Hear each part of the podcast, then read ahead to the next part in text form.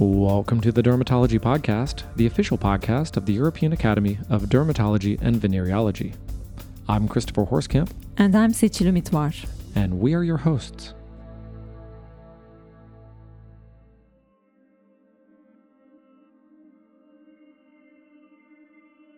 Today, we'll be speaking with Professor and former American Academy of Dermatology President Dr. Mark Lebwohl about the psoriasis treatment landscape and JEADV publications.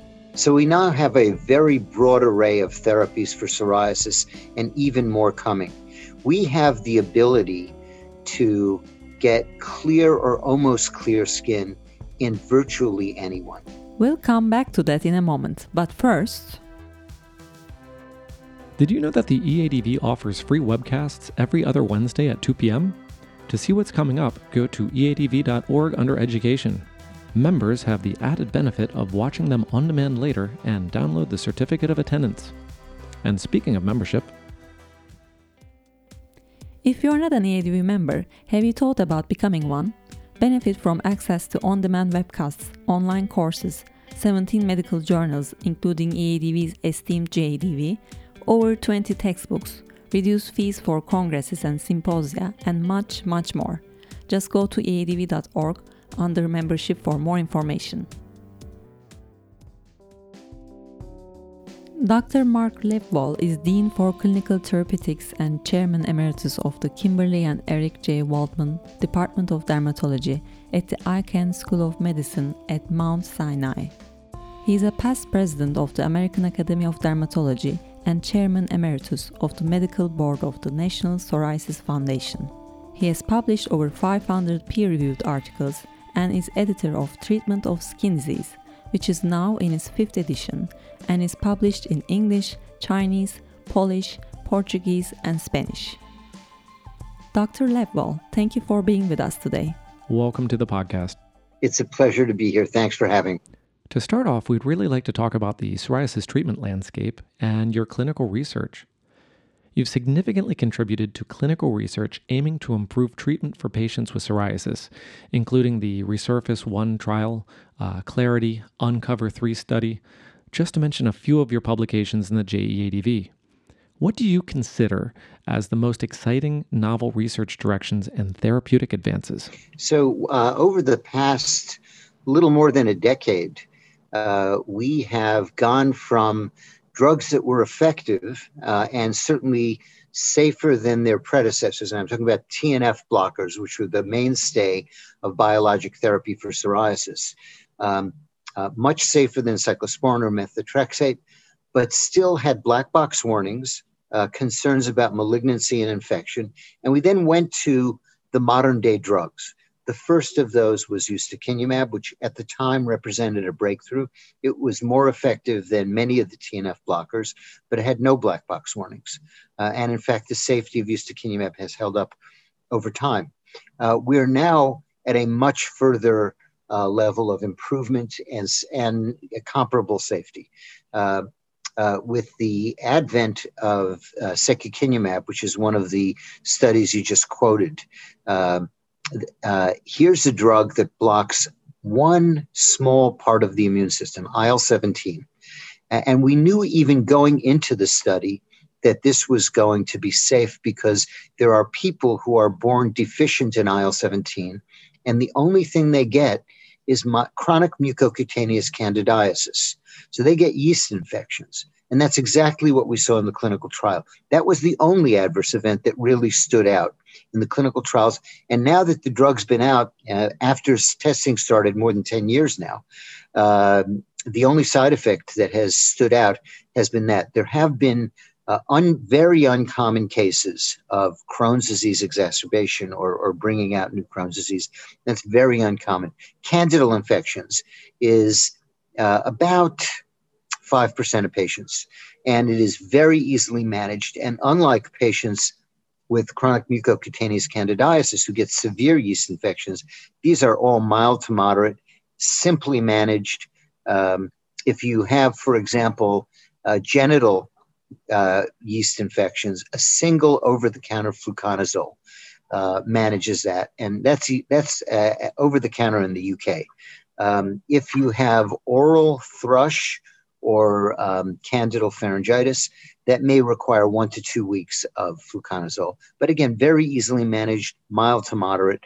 So that was a breakthrough and substantially more effective than ustekinumab, which was a great drug. As one of the leading researchers in the field, how have you been seeing patient engagement in clinical research evolving during the years? And, and what might the future hold in this regard? So, you know, here's one of the, uh, in the United States, one of the blessings of our broken healthcare system. Uh, it is the, the cost of drugs in the US is exorbitant. Um, and these drugs are expensive all over the world, but they're much more expensive in the US. Um, we have a, a, an actually excellent insurance system where some insurance companies will um, cover most drugs. And if there is a large copay, the, the pharmaceutical companies actually usually pay for that so that the out of pocket cost to the patient is very low.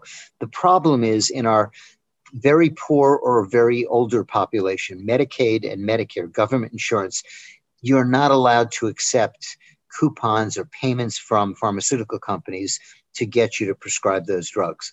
Um, uh, the the cost of the drugs also is exorbitant because of a phenomenon of um, what are called uh, discounts and rebates, which aren't really discounts and rebates. What happens is the insurance companies extort money from the pharmaceutical companies in order to uh, get large, uh, what are called discounts and rebates, but they're really just payoffs to the insurance companies.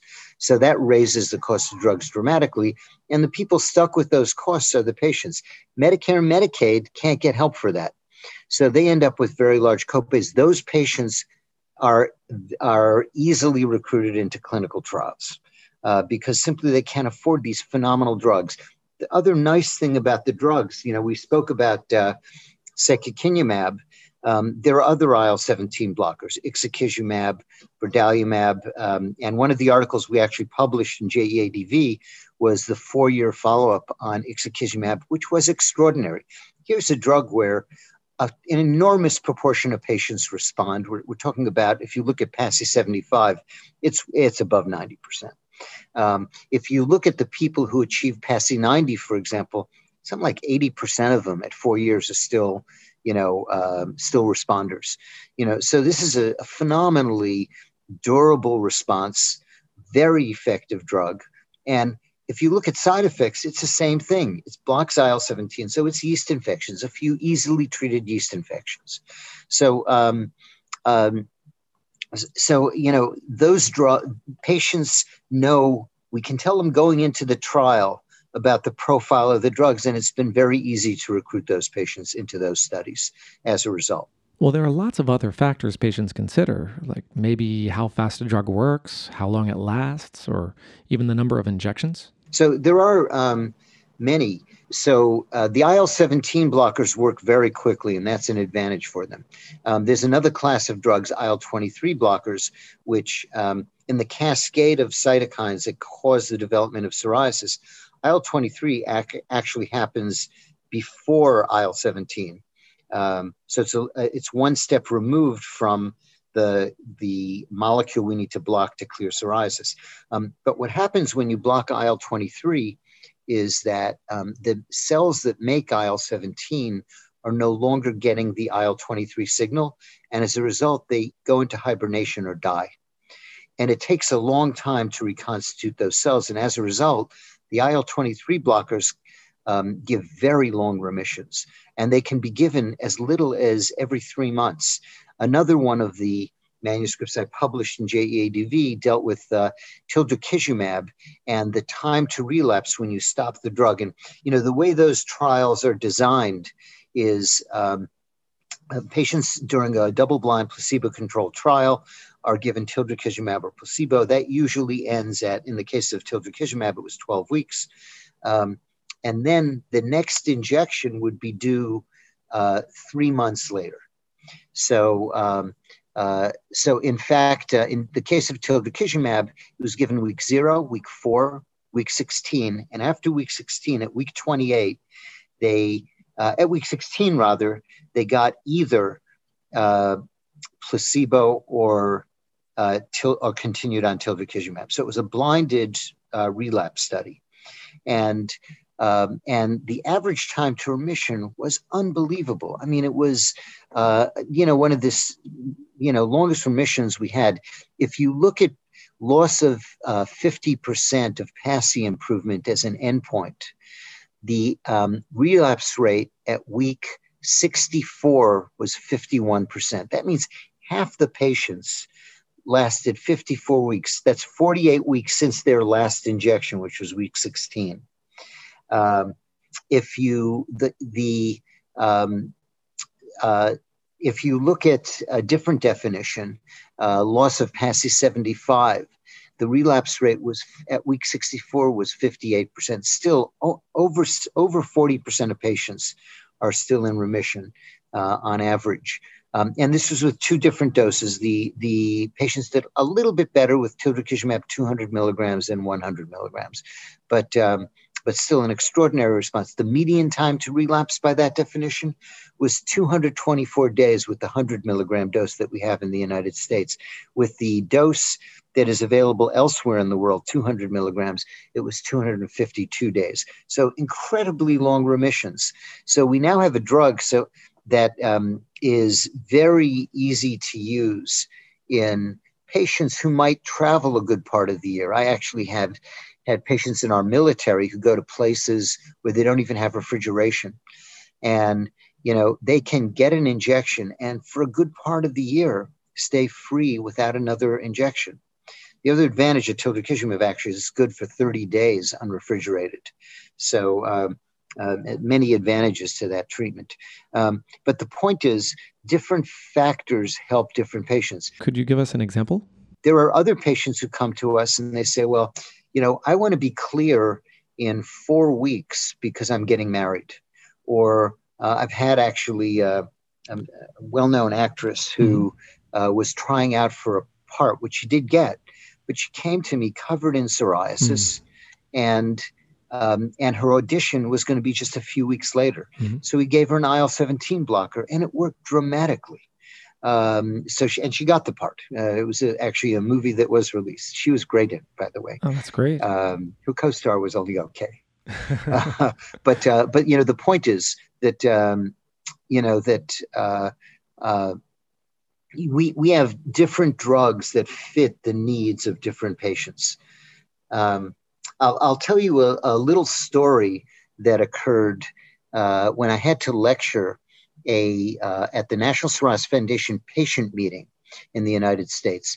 I they I was in a room. There were 107 patients in the room, and I went through a list of conditions that we consider when we decide which drug to give which patient. Um, and uh, you know, we always first ask, do you have joint pains? So psoriatic arthritis is important we ask if they're overweight. And so what I did in this room, ask everyone in the room to stand up. And I said, I'm going to read a list of conditions. I don't want to embarrass anyone. So wait till the end of the list. And if I called out a condition that you have, then I want you to sit down.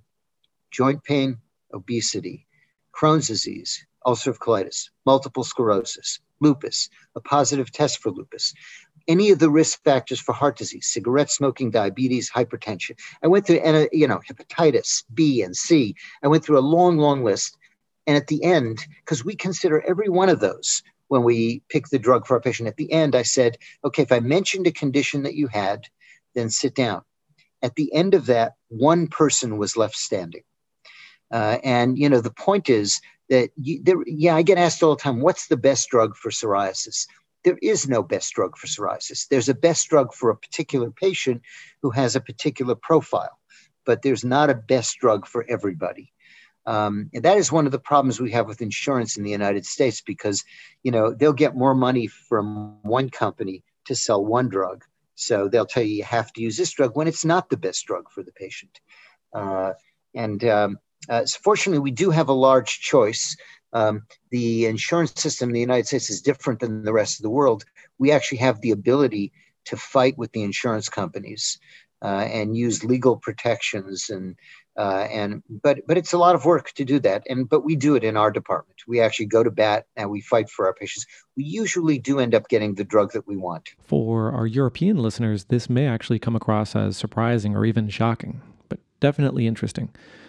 So knowing what we now know about the current treatment landscape in psoriasis how do you evaluate the place or the role of topical treatments? So you know we have a tremendous amount of um, innovation especially innovation that's coming and not yet out um, and you know the concern is uh, here the insurers again create barriers to prescribing new drugs, and they try to uh, extort what are called discounts and rebates, but they're really payoffs from the makers of these creams. You know, when you're selling a drug that, thanks to the insurance companies, go for $100,000, most of which goes to the insurance companies in the form of discounts and rebates. Um, uh, and and and again, it's not really a discount or rebate; it goes into the pocket of the insurance company. Um, so they're now asking for similar amounts of money for the makers of topical therapies, which cost much less. Um, and that's been a barrier to innovation in the US. But we do have several new drugs that hopefully will be coming out even within the next year. Uh, uh, so there, there are JAK inhibitors, there's a, a new phosphodiesterase inhibitor, there's a, uh, drug called tapinarof. So, so we have really good uh, creams and ointments.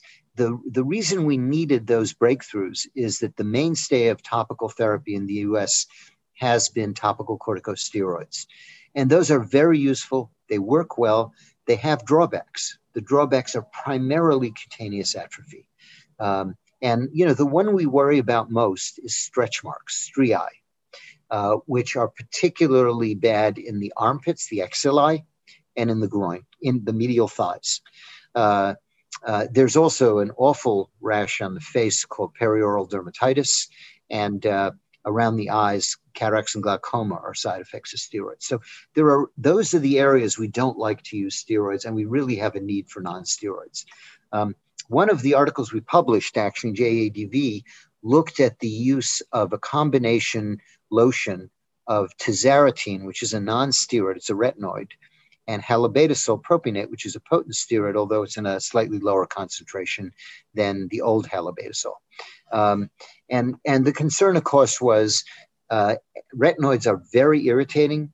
Steroids cause atrophy. Well, it turns out that retinoids protect against atrophy and steroids reduce the irritation.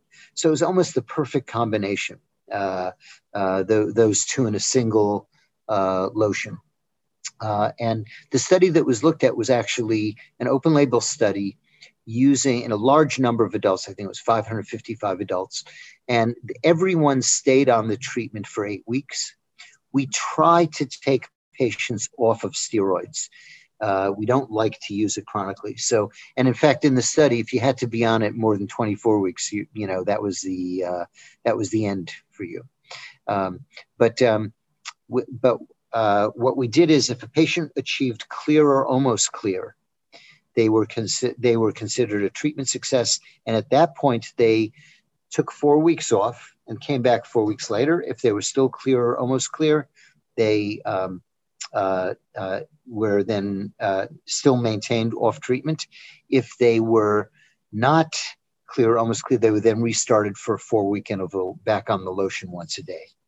Um, and that was a, a, very useful study. Was there anything that you found particularly interesting about the results? Some high points of the um, results is that in the first eight weeks, more than half the patients achieved clear or almost clear, mm-hmm. and did n- and did not require uh, treatment for more than four weeks in over half the patients at that point. Um, over the course of the year, there's a small percentage of patients that never required retreatment. It was 6.6%. Um, uh, if you looked at the total body surface area affected in the people who stayed in the study for 52 weeks, over three quarters of patients stayed under 5% BSA. So it was a you know a, a very useful, successful treatment. Um, there were some application site reactions, but they were um, you know well easily managed. Uh, so um, so and you know overall this was quite a successful study. It was also one of very few studies where they actually have a steroid that's used for a year.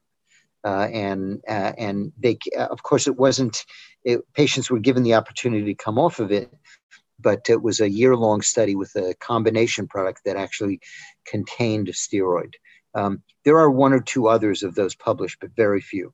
Concerning another recent JEADV paper that you co-authored entitled itch an under-recognized problem in psoriasis could increasing the recognition of itch improve the management of psoriasis I think so. I think that doctors don't appreciate how much patients suffer uh, with itch. Uh, and in fact, I would say, you know, 25, 30 years ago, there were books that said if the patient itches, it's probably not psoriasis. And that was just wrong. And it was uh, ignorant of us. Um, we are used to taking care of atopic dermatitis, which is a severely itchy, debilitating itchy condition. Uh, and the itch of psoriasis may not be as bad uh, when you look at the patient. You see these patients covered with these awful red scaly plaques. But in fact, they bother the patients enormously. And there are actually many papers indicating that the most bothersome symptom that patients have is itch. And there are actually many surveys showing that. Um, and we, we under recognize it because um, we're so used to looking at atopic dermatitis, where literally not only can the people who have it not sleep, but no one in their family can sleep. They are so miserable with it. So the patients with psoriasis have a lower degree of itch than the patients with atopic dermatitis, but nonetheless, the majority of patients with psoriasis do itch. What are the key considerations when addressing challenges associated with long term topical treatment and benefits of proactive management in patients with psoriasis? Another combination topical therapy that has been used for psoriasis has been the co- combination of calcipotriene and betamethasone dipropionate. Uh, first, the ointment, then a gel, and most recently uh, a spray foam. Spray foam appears to be the most effective of the combinations, also very elegant and uh, liked by patients. Um, this was also one of the few products that was studied in a uh, double blind, blind fashion for uh, a year uh, in uh, patients with psoriasis in a study that's called the So Long study. and showed a dramatic benefit to a maintenance regimen using the combination um, first for once a day for a month and then twice a week to keep psoriasis away. And it was indeed placebo controlled, uh, and there was a tremendous benefit to being on the active. Um, the advantage of twice a week uh, is that based on very old data uh, with betamethasone dipropionate, um, there was actually a uh, uh, an American dermatologist by the name of uh, Irving Katz, H. Irving Katz, who um, uh, published a concept called weekend therapy. And patients would use betamethasone dipropionate ointment for two weeks and then weekends only to keep psoriasis away. And he showed a dramatic benefit to the weekend only regimen. So we modified this a little bit.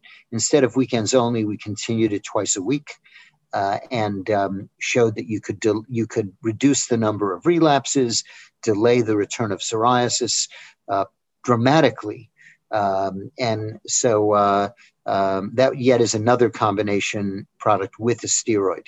Um, calcipotriene, by the way, is a vitamin D analog, so it's not a steroid. And by combining that with betamethasone dipropionate, which is a strong steroid, you're able to get a degree of efficacy that is superior to either of the ingredients alone. Um, calcipotriene is a little bit irritating, um, and uh, uh, uh, the, the, presence of the steroid suppresses that irritation. So, what's new? What's on the horizon for these treatments? What's coming down the pipeline? So, we have uh, several new drugs on the horizon. Uh, one of them is topical roflumilast, which is a very potent phosphodiesterase 4 inhibitor. And, you know, this is a very benign mechanism of action. Caffeine is a phosphodiesterase inhibitor. Uh, the, there is one drug currently on the market, crisaborole, which has been very helpful because it's not a steroid. Um, the uh, roflumilast appears to be more potent. than crisaborole. Um, and in fact, its efficacy is in the range of the better steroid pro- products and some of the combination products we mentioned today. Um, so we're looking forward to that coming out. There's another non-steroid that has uh, provi- provided also excellent results. Um, it's called tapinarof. Um, it had a minor side effect in the clinical trials, which was called folliculitis, but it was really, you know, a mild to moderate condition that, uh, at least in the one patient I saw who had it, uh, I would have called it milia, you know, little blocked glands that are easy to pop out. Uh, but um, uh, in any case, uh, uh, that's been reported in up to 20% of patients in the clinical trials. But um, you know, when that comes out, it will be useful for uh, very useful for psoriasis, and it's not a steroid, so we don't have to worry about cutaneous atrophy, telangiectasia, striae, perioral dermatitis, all, cataracts, glaucoma, all the things we worry about with steroids. Um, same with roflumilast. Um, the JAK inhibitors, uh, oral JAK inhibitors uh, are on the horizon for atopic dermatitis. I don't think they will be um, pursued for psoriasis because tofacitinib uh, was not approved by the FDA for psoriasis, but it was approved for psoriatic arthritis. So I think many of those may be used for psoriatic arthritis. But they're also being studied in topical formulations, and they are showing very good efficacy for atopic dermatitis. And the ones that have looked in psoriasis have shown pretty good efficacy as well. So I think we're going to have a lot of choices for the topical therapy of psoriasis in the future. So, being in the know, being on the forefront of this important research, what do you tell the doctors across the world who are treating these conditions? What's the takeaway? So, we now have a very broad array of therapies for psoriasis and even more coming. We have the ability to get clear or almost clear skin in virtually anyone. Uh, and if your patients are not doing well, there are plenty of choices. And sometimes it involves moving to a different class of drugs. Sometimes it involves moving within a class to a different drug. Um, sometimes it involves combining treatments to get your patient clear, but we do have the ability to clear the vast majority of patients. Um, the reason we're not doing that right now is mostly access. Uh, the drugs are extremely expensive. There are ways of reducing that, that those prices uh, to make them more accessible to patients and without interfering with the innovation that's taking place in the pharmaceutical industry. And it does involve kind of cutting out a lot of the people who have their fingers in the pot to take some of the money that's generated by this, even though they do none of the research that leads to the development of these drugs. Um, some of the drugs are indeed expensive to make.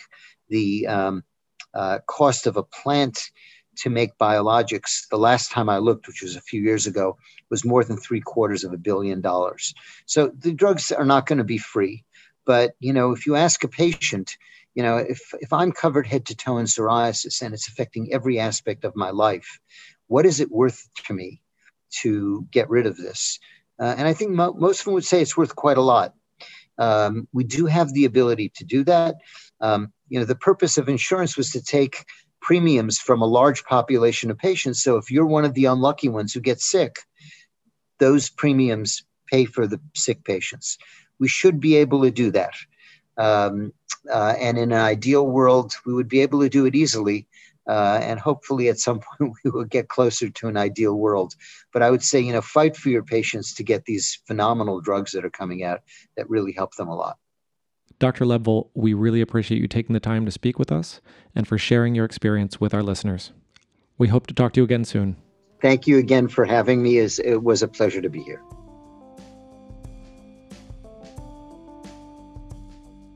So, what did you think, Sachel? Dr. Lebwohl has an incredible amount of experience, and it's always interesting in hearing perspectives from the other side of the Atlantic. And it's great that some of his research is published in our own JEADV. In fact, the research discussed today can be found in the Journal of the European Academy of Dermatology and Venereology.